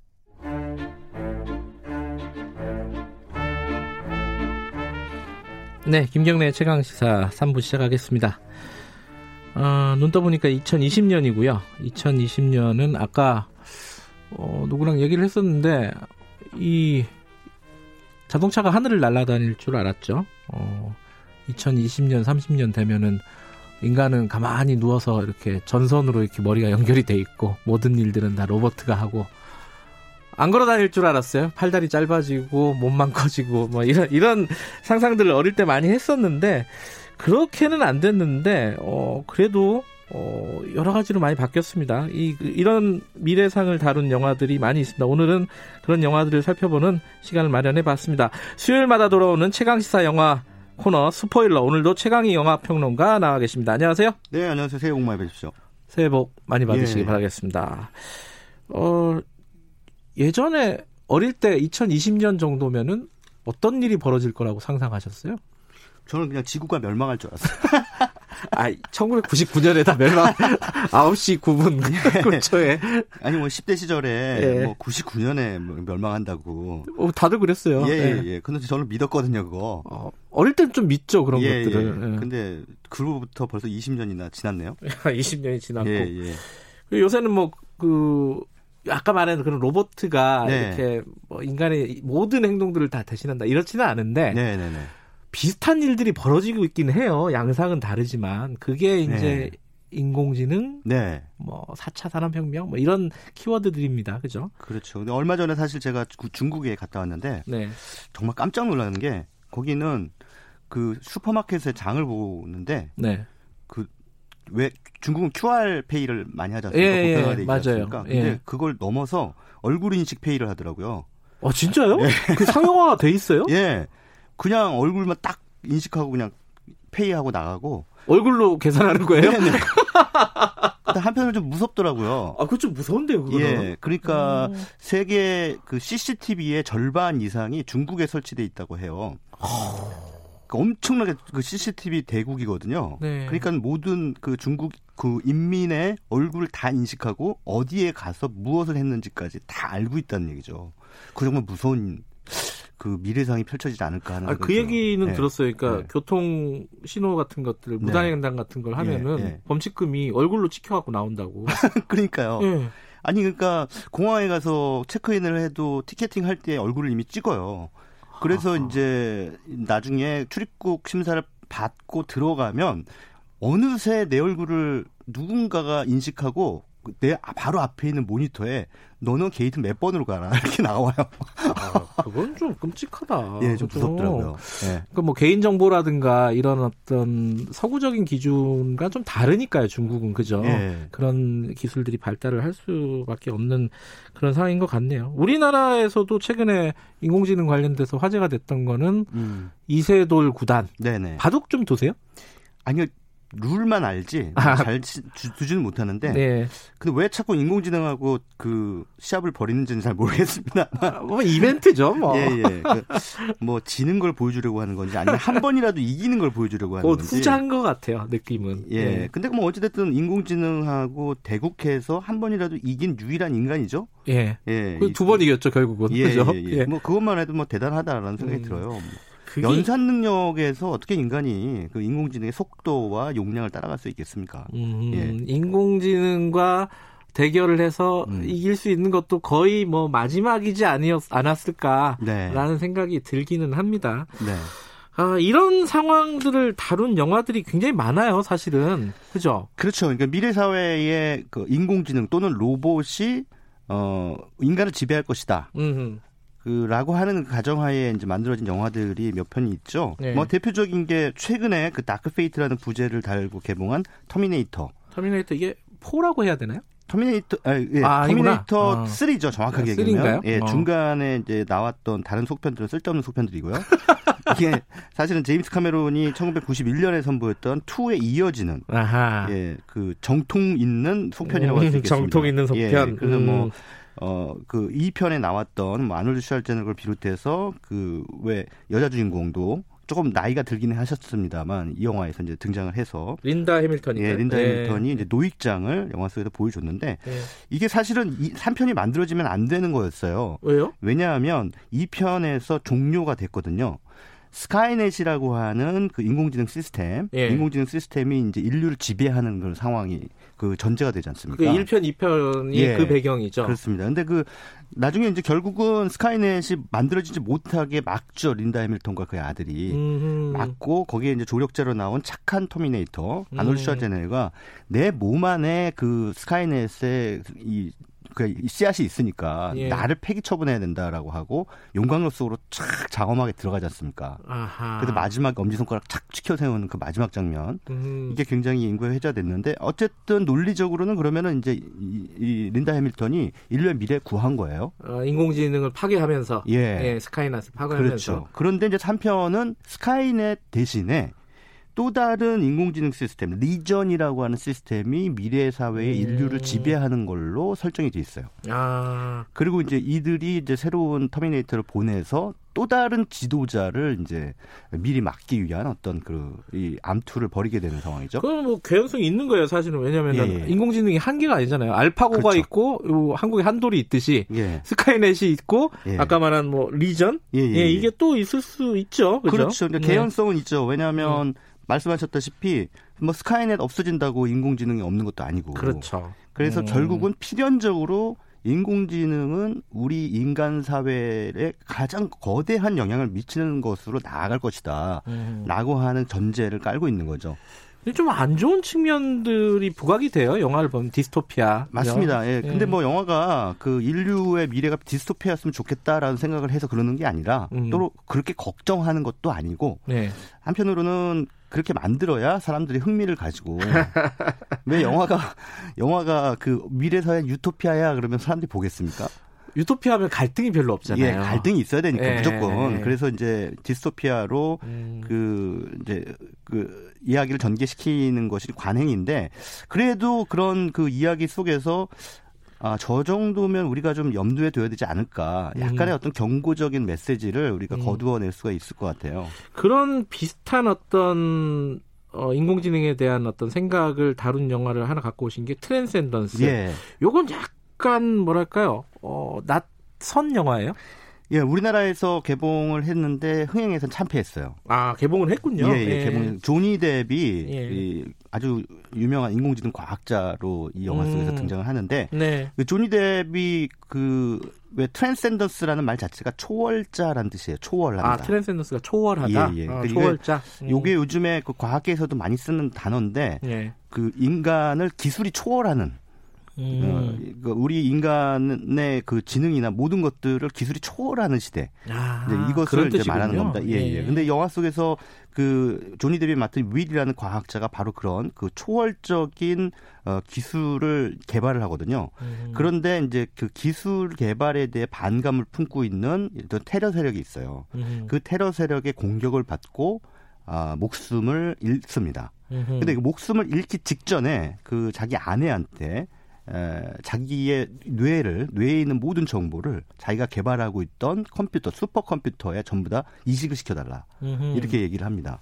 그래서 그 이 사람의 몸은 죽었지만 네. 이뇌 속의 정보들은 전부 컴퓨터로 이전이 된 상태예요. 음흠. 근데 이제 이, 이 조니 뎁의 이 뇌가 그뇌 속의 정보가 슈퍼컴퓨터가 가지고 있는 알고리즘 또는 거대한 빅데이터하고 만나니까 그 안에서 엄청난 진화가 이루어지는 거예요. 아하. 예. 그래서 우리가 흔히 4차 산업혁명의 그 3대 분야가 유전학, 그래 나노 기술, 뭐 로봇 이렇게 음. 세 개를 꼽지 않습니까? 네. 이세 가지가 이 트랜센던스 이 초월적 컴퓨터 슈퍼컴퓨터에 다 묶여 들어가면서 음. 이 조니 뎁이 이 세상을 완전히 장악하고 지배할 수 있는 상황이 돼요. 아하. 왜냐하면 아까 제가 같은 예 그렇습니다. 예. 신과 같은 존재가 되죠. 그러니까 예. 아까 제가 중국의 사례를 들었잖아요. 예. 그 중국의 얼굴 인식 기능은 중국인 10억 인구의 빅데이터로 수집하는 거거든요. 그렇죠. 예. 그거는 어 이를테면 유발 하라리가 쓴 20세기를 위한 21세기를 위한 21가지 예언 같은 책에 보면 그 빅데이터 독재라는 개념이 나와요. 음흠. 그래서 어떤 그 나쁜 생각을 가진 국가 기관이나 정치 세력이 그 빅데이터를 이용해서 어 국민이나 시민들을 통제하려고 마음만 먹으면 어떤 언제든지 그렇게 될 수 있는 세상이 올 수도 있다라는 경고를 하거든요. 그게 국가일 수도 있고 기업일 예, 수도 있고. 기업일 수도 있고. 그죠. 예. 음. 그래서 이 빅데이터 독재라는 것을 우리가 항상 염두에 두고 걱정을 해야 되고 그거에 대한 그 방지책을 마련을 해야 되는데 그건 개연성 있는 얘기예요. 개연성 그렇죠? 있죠. 예. 그래서 이 트랜센더스라는 영화가 음. 바로 이 빅데이터 독재에 대한 경고를 하고 있는 거예요. 음흠. 나노 기술이 이제를 통해서 그 지구상의 모든 생물체 뭐 이런 심지어 인간까지도 통제하게 되거든요. 조니 뎁이. 근데 이런 것들을 나중에 이제 아내인 에블린이 이제 막아 서면서 여러 가지 갈등이 빚어지면서 영화적인 그런 흥미로운 이야기를 펼쳐 보이고 있는데 예. 이 영화가 개봉했을 당시만에 에도 관객들에게는 이 영화가 펼쳐 보이는 미래 사회가 너무 허무맹랑하게 느껴졌던 거죠. 아하. 그런데 이거 허무맹랑한 거 아니거든요. 좀 빨랐군요, 영화가. 예. 아하. 근데 사실 그래요. 그 기술 진화 혹은 기술 예. 진보의 속도가 예. 우리가 생각하는 거, 우리가 상상하는 거 이상으로 빠르거든요. 음흠. 사실 우리가 10년 전만 해도 지금 이제 새로운 10년이 시작됐습니다만 2010년으로 되돌아가서 생각해 보면 지금처럼 어 이렇게 스마트폰이 보편화되고 어 SNS 뭐 유튜브 뭐 이런 것들이 이렇게 사람들을 맞아요. 촘촘하게 엮어서 지구촌이 하나가 될 것이다라고 하는 것. 사실은 한류도 유튜브 아니었으면 불가능했을 음. 것 같아요. 제가 어릴 때 초등학교 때 예. 미래 사회를 다룬 글쓰기 대회 이런 거 하잖아요. 예, 글짓기 예. 대회. 그때 제가 무슨 글을 써, 어, 글짓기를 했냐면은 미래는 국가가 네. 개인에게 다 전화기를 하나씩 나눠주고 들고 다닐 거다. 음. 어 진짜 그 생각이 나요. 아, 진짜 예. 엄청난 초등학생 아니었습니까? 제가? 아, 예, 예. 훌륭하십니다. 근데 이게 4차 산업혁명의 또 긍정적인 부분에 대해서 학자들이 말하는 게 지금 이미 북유럽에서는 어, 도입이 되고 있는데 들어보셨을 겁니다. 보편 기본소득제. 음흠. 그래서 그 이 기술의 발전으로 인해서 생산성이 엄청나게 높아지고 그래서 사람들이 이제 직장을 다니지 않아도 되는 시대가 온다는 거죠. 일자리도 많이 줄어들게 되고요. 예. 근데 예. 그게 일자리를 잃은 소위 예. 실업의 개념이 아니라 예. 일하지 않는 인간. 음. 굳이 일하지 않아도 되는 거죠. 음. 그러면 어떻게 하냐? 경제가 돌아가기가 힘들잖아요. 돈은 네. 어디서 날 거냐? 그거를 바로 기업으로부터 세금을 받은 국가가 국민들에게 돈을 나눠준다. 그게 바로 보편 기본 소득제 개념이거든요. 네. 그래서 그런 시대가 그런 세상이 올 것이다라고 음. 이제 장밋빛 청사진을 또 펼쳐 보이는 학자들도 있습니다. 그건 진짜 장밋빛이네요, 네, 그죠? 예. 양극단이네요. 터미네이터 같이 그 네. 인공지능으로 네. 지구가 멸망할 것이다 네. 이렇게 생각하는 쪽이 있고, 네. 아니면 인간의 어떤 보편적인 복지에 기여할 네. 것이다 이렇게 생각하는 쪽이 있네요. 어쨌든 뭐 인공지능과 관련된 이런 산업적인 측면도 있는데 좀 철학적인 영화들도 꽤 있어요. 예, 그러면 대표적인 영화가 엑스마키나라고 예. 하는 영화예요. 이 영화도 한국에서 개봉했는데 흥행은 또 참패했어요. 이건 제가 봤는데 재밌더라고요. 재밌어요. 예. 예. 근데 여기서 machina는 그리스어로 기계라는 뜻이죠. 음. ex는 이제 from이라는 음. 뜻이고 원래는 Deus ex machina라고 하는 개념에서 음. 나왔습니다.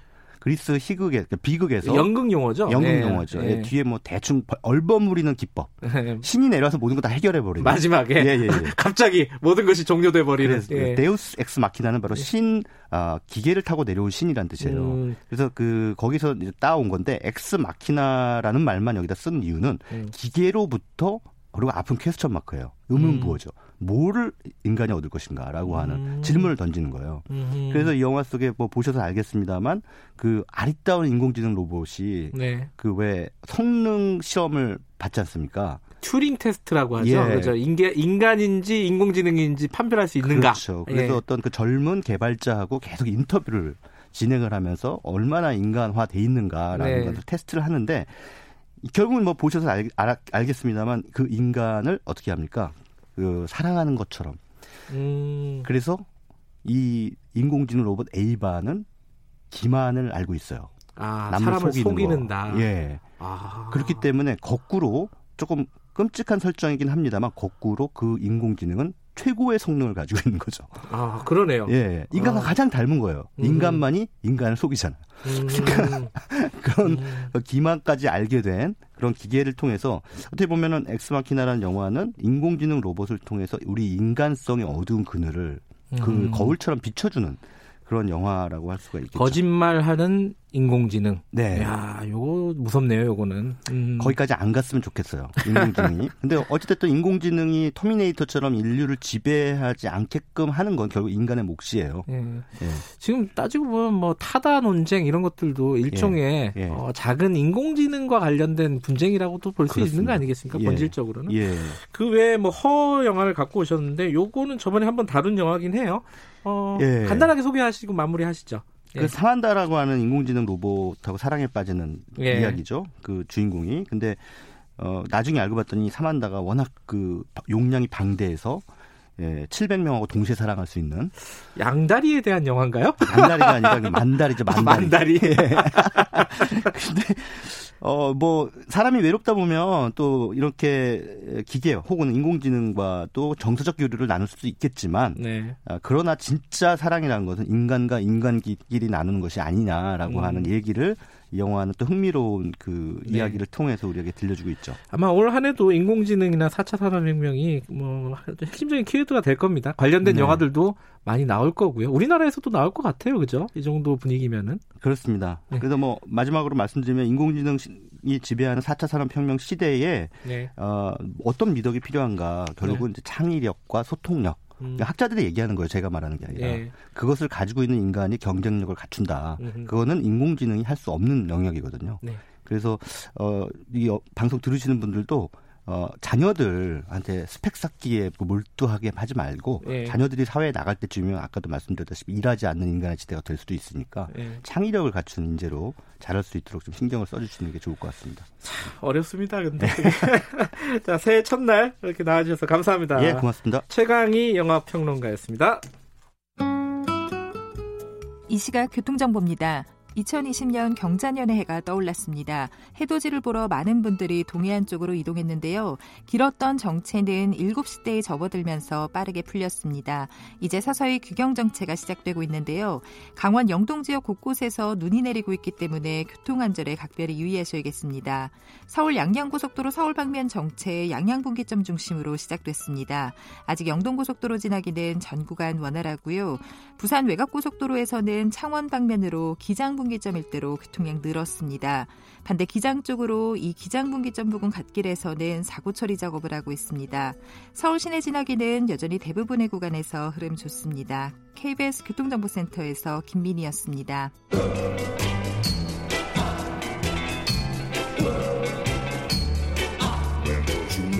정글 같은 아침 시사의 숲에서 오늘도 웃고 울고 즐기며 사는 자연인 김경래 씨. 그의 하루 일과는 KBS 1라디오 김경래 최강 시사를 진행하는 것으로 시작합니다. 어, 그런데 이게 무슨 소리죠? 아침부터 열심히 준비한 자연인 김경래의 밥상 같이 드셔보실래요? 후회 없는 아침 건강한 시사 김경래의 최강 시사 아, 김경래 최강 시사 듣고 계십니다. 조국 전 장관 어제 기소가 됐습니다. 불구속 기소고요. 어, 수사가 시작된 지 한 넉 달 정도 지났고요. 이게 어, 인디언 기후제를 지낸 거 아니냐 이런 뭐 반발도 있고 어, 그런데 기소 내용도 굉장히 좀 복잡합니다. 어, 정리 좀 해볼게요. 어, 우리 추적 20분 고정 게스트인 박지훈 변호사 연결해서 아주 심플하게 정리해 보겠습니다. 안녕하세요. 네, 안녕하세요. 박준입니다. 새해 복 많이 받으세요. 네, 새해 복 많이 받으시기 바랍니다. 청취자 여러분도 새해 복 많이 받으십시오. 네. 이 혐의가 너무 많아요. 11개로 보면 되나요? 네. 혐의는 상당히 많아요. 예. 뭐 위조 비롯해서 뇌물까지 해서 11개 정도 혐의인데 예. 사실은 큰 틀로 봤을 때는 한 3, 4개 정도로 정리가 될 것 같습니다. 예. 어떻게 정리가 할 수 있죠? 일단 입시 비리 관련해서 그 음. 그 서울대학교 인권법센터의 아들의 그 인턴 관련해서 예. 허위로 발급받은 부분이 위조라든지 허위 공문서 작성 이게 성립이 예. 되고요. 예. 그리고 이제 부산대 의전원 관련해서 딸이 장학금 받았던 게 뇌물 수수 내지 부정청탁법 위반이 됩니다. 예.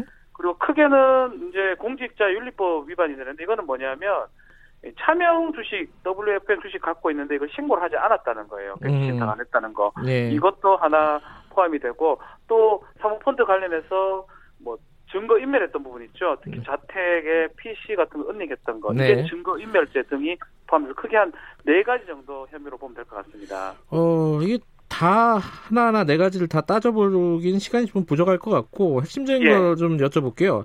네. 일단 네. 뇌물부터 보죠. 뇌물이 뭔가 이렇게 큰 범죄 같잖아요. 이게 그렇죠. 보니까 그 부산대 딸 딸이 부산대 의전원에 다닐 때 그렇죠. 어, 당시 교수가 장학금을 준 걸 뇌물로 봤어요. 이게 뇌물로 아, 성립이 되는 이유가 뭐예요? 뇌물이 되려 그러면 네. 이 공무원한테 대가성 있게 청탁을 하면서 돈을 주는 거거든요. 특히 대가성이 좀 있어야 됩니다. 음. 당시 뭐 민정수석이 될 수 있기 때문에 네. 이 좋은 자리에 있다고 봐서 노한중 어, 부산의료원장이 나중에 조, 부산의료원장이 되는 거죠. 네. 그렇기 때문에 장학금 준 거 자체가 어떤 대가를 지급한 것이다 이렇게 봤는데요. 네. 쉽지는 않아 보여요 사실은 음. 뭐 언론에도 많이 보도가 됐지만 뇌물죄 자체가 실제로 금액이 오가고 하더라도 이게 뇌물이 되는 경우가 많지 않고 이거 같이 장학금으로 이렇게 줬다는 게 또 민정수석이 그 영향을 끼칠 수 있는 자리인지도 좀 애매하고요. 음흠. 그렇기 때문에 뇌물죄가 안 되면 또 부정청탁법 위반으로 하려고 한 것 같은데 김영란법 말씀하시는 거죠? 그렇죠, 김영란법이죠. 예, 예, 예. 어, 그거는 전 개인적으로 좀 어려운 상황이 아닌가. 요거는 이 재판정에서 아마 공방이 가장 뜨거운 부분 중에 하나가 될 것 같고요. 일단은 일단은 검찰 입장에서 뇌물들을 넣고 싶었던 것 같아요. 이름이 음. 들어가야지만이 어떤 큰 비리라고 이제 보여줄 수 있기 때문에 그러다 네. 보니까 조금 무리한 좀 감이 없지 않아 있어요. 제 개인적으로 봤을 때는. 자, 그리고 예, 뇌물이 한 축이라면 아까 말씀하신 입시비리가 또 한 축인데 여기서 좀 네네. 새로운 얘기가 나왔어요. 뭐냐면은 대리 시험 얘기가 나왔어요. 아들이 미국에서 공부하고 아... 있는데 대신 시험 쳐줬다는 거예요. 부부가. 아, 참 이거는 다른 거는 사실 보도가 다 됐어요. 예. 보도가 뭐 많이 됐기 때문에 아는데 이건 새롭게 밝혀진 예, 예. 이번 이 부분입니다. 시험을 치면서 조지 워싱턴 대학 시험을 치면서 오픈북 테스트 같은데 아버지가 많이 도와줬다. 네. 이게 업무 방해한 게 아니냐 조지 워싱턴 대학교요. 이게 음. 지금 아 이거를 기소를 하는 수가 있나 싶 저는 좀 개인적인 생각이 좀 들거든요. 이게, 이게 버, 왜냐하면 뭐 무슨 혐의가 되는 거예요? 이게 만약에 그렇게 이, 했다면? 그러니까 이게 이제 정상적인 시험을 제출해가지고 과제를 제출을 받아야 이제 조지 워싱턴 대학 업무가 돌아가는데 네. 아버지가 옆에서 그걸 방해했다라는 거거든요. 업무 방해인가요? 그러면? 그렇죠. 위계는 업무 방해죄 됩니다. 아, 그렇군요. 근데 이러면 저도 지금 위계 방해가 돼요. 저도 우리 아들 좀 수행 평가 같은 거 할 때 도와주잖아요. 부모님이. 그럼 다 걸려 이게 지금 이거를 넣는다는 건 사실은 나머지 범죄도 있잖아요. 굳이 네. 이거를 좀 넣는 거는 사실 뭐 공색하다는 생각이 좀 많이 들고 이거 사실 어떤 제, 제가 되기가 좀 애매합니다. 오픈북 테스트는 어떤 포털 검색해서 하도 되는 거고 음, 이 부분은 조금 검찰이 조금 무리한 기소가 아닌가 저는 생각이 아, 듭니다. 도덕적으로야 뭐 그렇게 아들 아, 시험을 그렇게까지 네. 도와줄 필요가 있었느냐라고 비판할 수는 있는데 이게 그렇죠. 법적으로 재단할 문제인가? 요 부분은 뭐 평가의 지점이 있을 것 같습니다. 그렇죠. 뭐 도덕적으로는 뭐 하면 안 될 수도 있는데 네. 법적인 죄가 되느냐 이 부분을 아마 법원에서 볼 거로 생각이 듭니다. 예, 일단 넘어가죠. 뭐 대, 네, 넘어가죠. 넘어가고 다, 다음 문제는 최강욱 지금 공직기관 비서관 이름이 새로 나왔어요 이번에. 예, 예, 예. 이거는 그 아들 인턴을 허, 허위로 확인서를 써줬다는 거죠 최강욱 비서관이. 그렇죠. 최강욱 비서관이 뭐 조사를 받거나 뭐 기소가 된 상황은 아닙니다. 네. 근데 공소장에 기재가 된 거예요. 네. 최강욱 비서관이 이제 법률사무소, 법무법인 같은 걸 운영하면서 네. 아들의 인턴 증명서를 이제 끊어줬다. 근데 이것도 사실은 이렇게도 봐야 돼요. 네. 인턴 증명서를 뭐 무작위로 해주면 잘못한 거죠. 도덕하고 법의 선상으로 봐야 됩니다. 예를 들어서 뭐 음. 뭐 인턴을 한 시간 하면 우리 좀 우리나라 국민들이 한 세네 시간 다 했다고 더 끊어주는 경우도 있고 네. 이게 처벌을 하려 그러면 그만큼 비난 가능성이 좀 높고 이럴 때 이제 기소를 하고 처벌이 되는 건데 글쎄요 이 부분 또 법원에서 판단을 좀 받을 상황으로 생각이 좀 듭니다 제가 봤을 때는요. 어, 물론 이제 최강욱 변호사 당시 변호사 시절 발급했던 그 확인서를 이용해서 또 위조했다는 혐의도 들어가 있어요 일단은 예, 들어가 있고 들어가는 있습니다. 예 네. 위조는 사실 굉장히 광범위하게 진행이 됐다라는 식으로 기소 공소장에 적혀 있는데 네. 이 부분은 어, 피고인 측은 전면적으로 부인하고 있잖아요. 일단 다 부인하고 있는 상황이고요. 또한 예. 가지가 우리가 봐야 되는 게, 뭐, 언론에서 보도 잘 안 됐던 부분이긴 한데요. 네. 뭐, 뭐, 모든 걸 위조한다고 위조가 되는 게 아닙니다. 네. 위조가 되려면 권리 관계를 증명할 수 있는 사실 문서를 어, 바꾸거나 명의를, 네. 명의 아닌데 타인 명의를 쓰는 건데, 네. 저는 사실 인턴 증명서 이게 그리 효과가 있을지 좀 애매하거든요. 어떻게 음. 썼는지. 음, 좀 법리적인 문제네요. 음. 네, 그것도 저는 뭐 일단 부인을 하고 있는 것도 있지만 네. 재판부에서 설사 이 사실관계 인정된다 하더라도 이거를 쉽게 할수 있을지 사실 의문이에요. 예. 그래 따지면 많은 국민들이 이거 조사하면 많이 잡혀들 겁니다. 아마 이게 무죄가 된다면요. 지금 그 마지막으로 아까 네. 하나 짚어야 될 게 자 공직자 윤리법하고 증거 인멸인데 네. 어 공직자윤리법은 이제 투자했다는 걸 몰랐다는 게 이제 지금까지의 조국 장관 전 장관의 그렇죠. 주장이었는데 고, 검찰은 알았다는 거잖아요, 지금. 그렇죠. 뭐, 아, 문자나 이런 알, 걸 보면. 예. 그렇죠. 알고도 본인이 신고를 안 했다는 거거든요. 원래 음. 알면 고위공직자면 백지 신탁을 하든가 이렇게 해야 되는데 알면서도 음. 신고를 안 했기 때문에 공직자 윤리법 위반이라는 건데 이거 알았다는 거 입증하기도 쉽지가 않을 것 같아요. 뭐 이게, 자백을 했다면 모르겠지만요. 근데 공직자 윤리법을 네. 위반하면 처벌이 어떻게 되는 거예요? 아주 낮아요. 1년 이하의 징역은 벌금형, 벌금형이니까 음, 예. 뭐 크게 큰 범죄라기보다는 고위공직자면 어지간하면 주식 같은 거 하지 말라 이런 취지로 만든 법이기 때문에 네. 처벌이 높은 뭐 뇌물 찌는 게 아니고요. 네. 그래서 이거가 유지가 된다라도 뭐 벌금형에 가능한 그런 사. 지금 뭐 반응은 극단적입니다. 상상과 네. 허구에 기초한 기소다 이게 이제 변호인 측의 입장이고 어 이게 인디, 언 기우지 아니냐 태산명동 서일필 아니냐 뭐 이게 입장입니다. 전체적으로 좀 총평을 하시고 마무리하죠. 예, 뭐 변호사 입장에서 그냥 말씀을 드리겠습니다. 네. 뭐 조, 사 가 길었잖아요. 수사 길었는데 네. 그에 비해서는 좀 결과가 그렇게 뭐 마땅치 않은 것 같아요. 언론에 음. 보도된 바하고 다른 게 없고. 알겠습니다. 약간 예. 아쉬움이 있네요. 예, 이건 추가로 나중에 한번 더 짚어볼 네. 사안인 것 같습니다. 고맙습니다. 감사합니다. 박지훈 변호사였습니다. 김경래 최강기사 1월 1일 여기까지 하겠습니다. 저는 뉴스타파 기자 김경래였고요. 내일 아침 다시 돌아옵니다.